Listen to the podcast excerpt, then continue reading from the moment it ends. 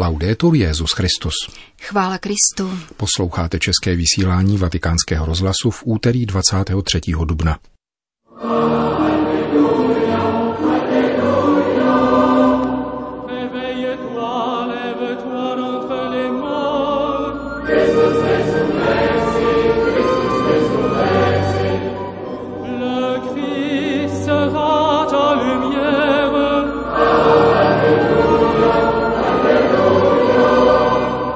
Papež na své jmeniny žádá mladé lidi, aby se za něho modlili. Naším vzorem je ukřižovaný Kristus, říká pro vatikánský rozhlas arcibiskup srílánského hlavního města Kolomba, kardinál Malcolm Ranjit.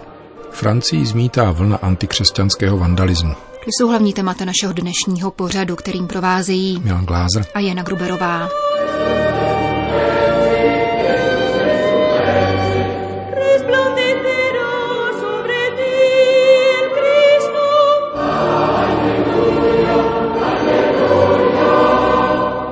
Zprávy vatikánského rozhlasu.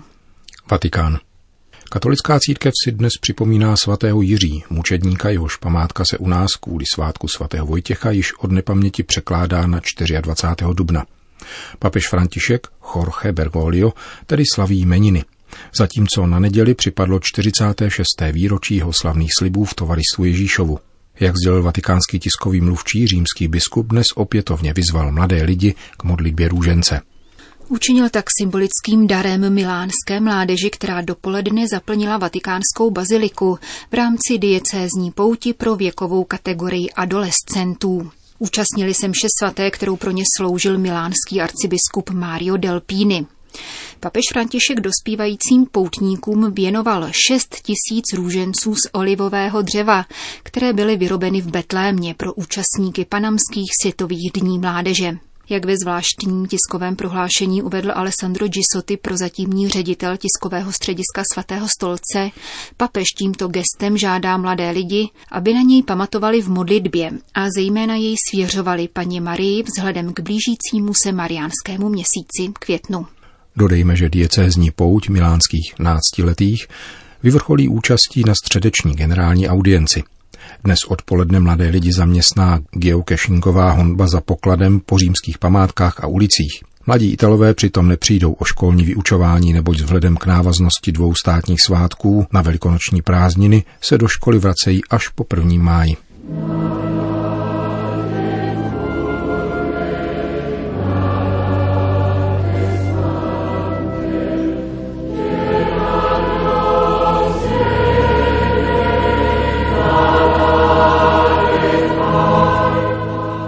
Vatikán, Sri Lanka. Teroristické, nelidské a nikdy neospravedlnitelné činy. Těmito slovy papež František při pondělní modlitbě Regina Célí odsoudil atentáty na Sri Lance. Rovněž v pondělí došlo k další explozi před kostelem svatého Antonína v hlavním městě Kolombu, která vyvolala velikou paniku, avšak nevyžádala si další oběti na životech. Při nedělních útocích na hotely a kostely v různých lokalitách ostrova zemřelo téměř 300 lidí a 500 jich bylo zraněno. Vatikánský rozhlas hovořil telefonicky s arcibiskupem Kolomba a předsedou Srílanské biskupské konference, kardinálem Ranjitem. I hned poté, co jsem se dozvěděl o útoku na kostel v Kolombu, vydal jsem se tam. Sebevražedný atentátník vešel do zcela zaplněného kostela během nedělním mše svaté a odpálil výbušninu, která zabila a zranila množství věřících a způsobila vážné škody. V zápěti došla zpráva o výbuchu v jiném kostele v městečku ležícím severně od Kolomba, který si vyžádal 120 mrtvých a poničil kostel. Nevíme, kdo za atentáty stojí, ale doufáme, že vláda a policie brzy odhalí výníky. Vzhledem k tomu, že kostely byly plné, výbuchy zranili nejméně 500 lidí. V neděli jsou nemocnice poloprázdné a proto jsem apeloval na lékaře, aby navzdory nedělním odpočinku pomohli těmto pacientům a zabránili dalším ztrátám na životech. Mnozí lékaři se skutečně vrátili do práce a dostavilo se také množství dobrovolných ošetřovatelů.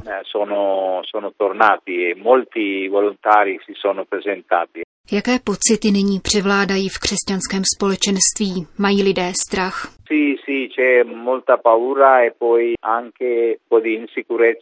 E ano, mají velký strach a necítí se bezpečně. Kolují totiž různé nejisté zprávy o údajných malých skupinách, které chtějí nadále zabíjet. Vyzvali jsme vládu a bezpečnostní složky, aby provedli důkladné vyšetřování, určili, kdo za tuto situaci nese odpovědnost a předešli jejímu opakování.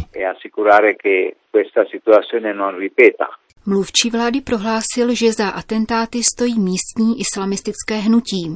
Podle vysoce postaveného policejního úředníka varovali zahraniční tajné služby před možnými sebevražednými atentáty na kostely už před deseti dny. Vy jste vyšetřující orgány požádal o nestranost a serióznost.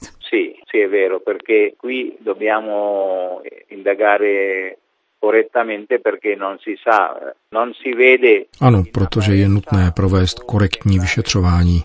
Zdánlivě vše může nasvědčovat, že za atentáty nese vinu určitá skupina, ale je také možné, že je tu celá další škála odstínů. Pokud se vláda pravomocně ujme vyšetřování, jistě objeví malé teroristické skupiny, zneškodní je a vše se navrátí k normalitě. Mezi islámskou komunitou a dalšími společenstvími vládne poměrný klid a svornost. Tento stav v budoucnu můžeme nadále rozvíjet.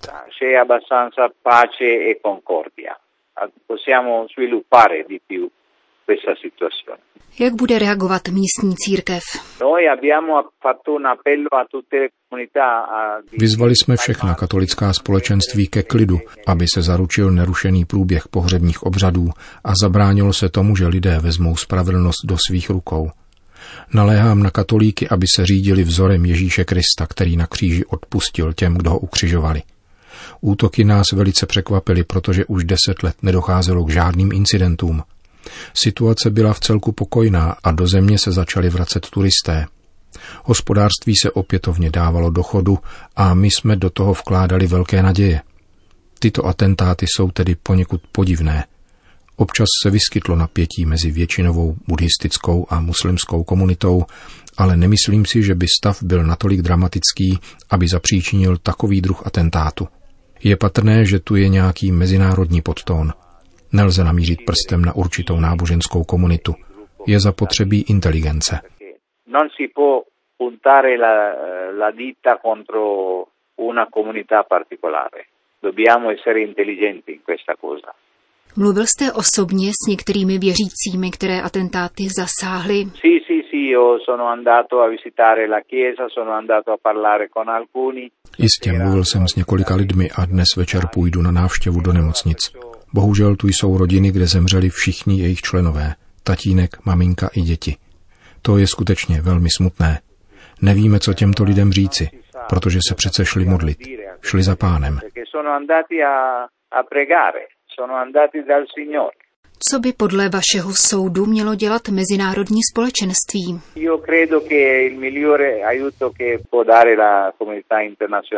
Myslím, že nejlepší pomocí, kterou by mezinárodní společenství mohlo poskytnout, je pochopení situace. Mělo by se podílet na hledání řešení spolu s místní vládou a náboženskými představiteli, aniž by se ovšem příliš vměšovalo do interní srílanské politiky le politiche interne del paese. Uvedl pro naše mikrofony arcibiskup srílanského hlavního města Kolomba, kardinál Albert Malcolm Ranjit Patabendige Don.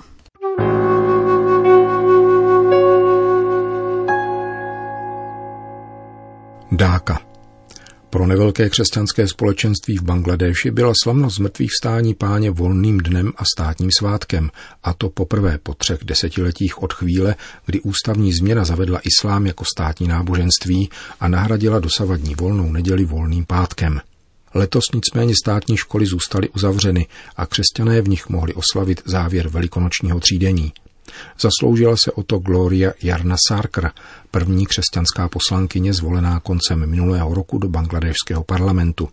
Před ní zasedli v parlamentním zhromáždění většinově muslimské země pouze dva křesťané a oba muži. Sarkerová je advokátka, matka dvou dětí a praktikující katolička. Již od studií se politicky angažovala a neodradilo ji ani zranění při explozi v Dáce. Při ní zemřelo 24 lidí a 300 dalších bylo zraněno. Hned po volbě do parlamentu dovedně využila byrokratickou kličku v bangladešských zákonech. V této zemi totiž existuje zvláštní komise vedená Ministerstvem pro náboženské otázky, která rozhoduje o datu pohyblivých muslimských svátků, závislých na pohybu měsíce. Původně tak měla na neděli 21. dubna připadnout noc, kdy podle islámu Bůh předurčuje osudy všech lidí na následující rok. Poté však zmíněná komise vzhledem k lunárním fázím tento muslimský svátek přiložila na následující den 22. dubna. Katolická poslankyně i hned navrhla, aby nedělní volno zůstalo zachováno, tentokrát však jako křesťanské velikonoce. A prozatím alespoň na jeden rok dosáhla úspěchu.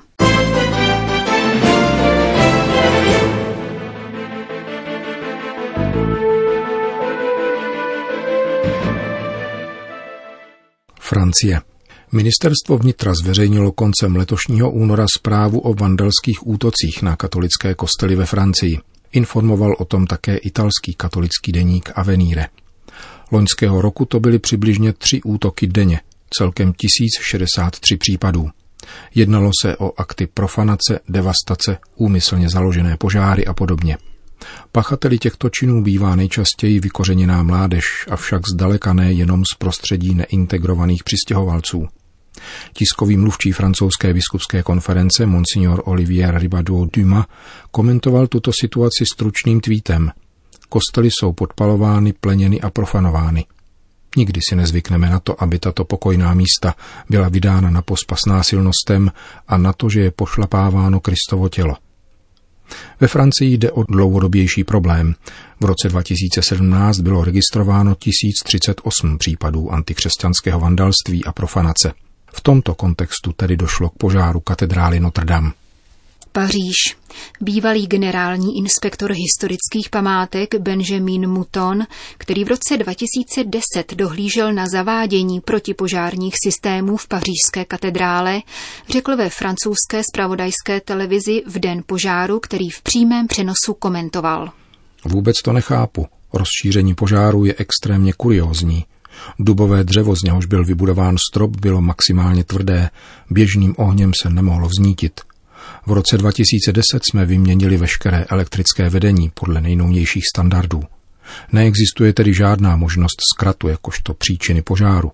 Navíc byl v katedrále instalován protipožární systém a ve dne v noci tam jsou přítomny dvě osoby, které monitorují a dohlížejí na chod všech těchto systémů.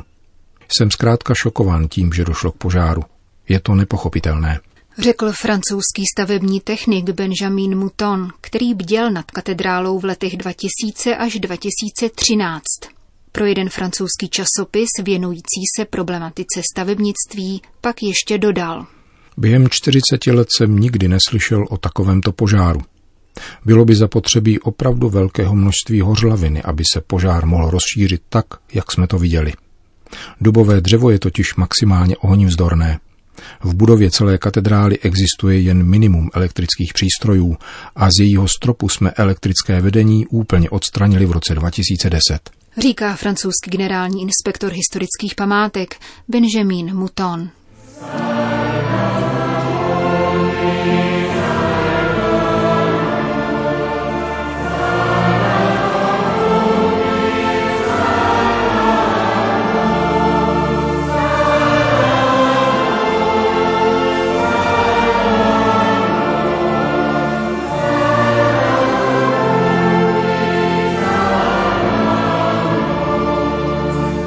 Končíme české vysílání vatikánského rozhlasu. Chvála Kristu. Laudetur Jezus Christus.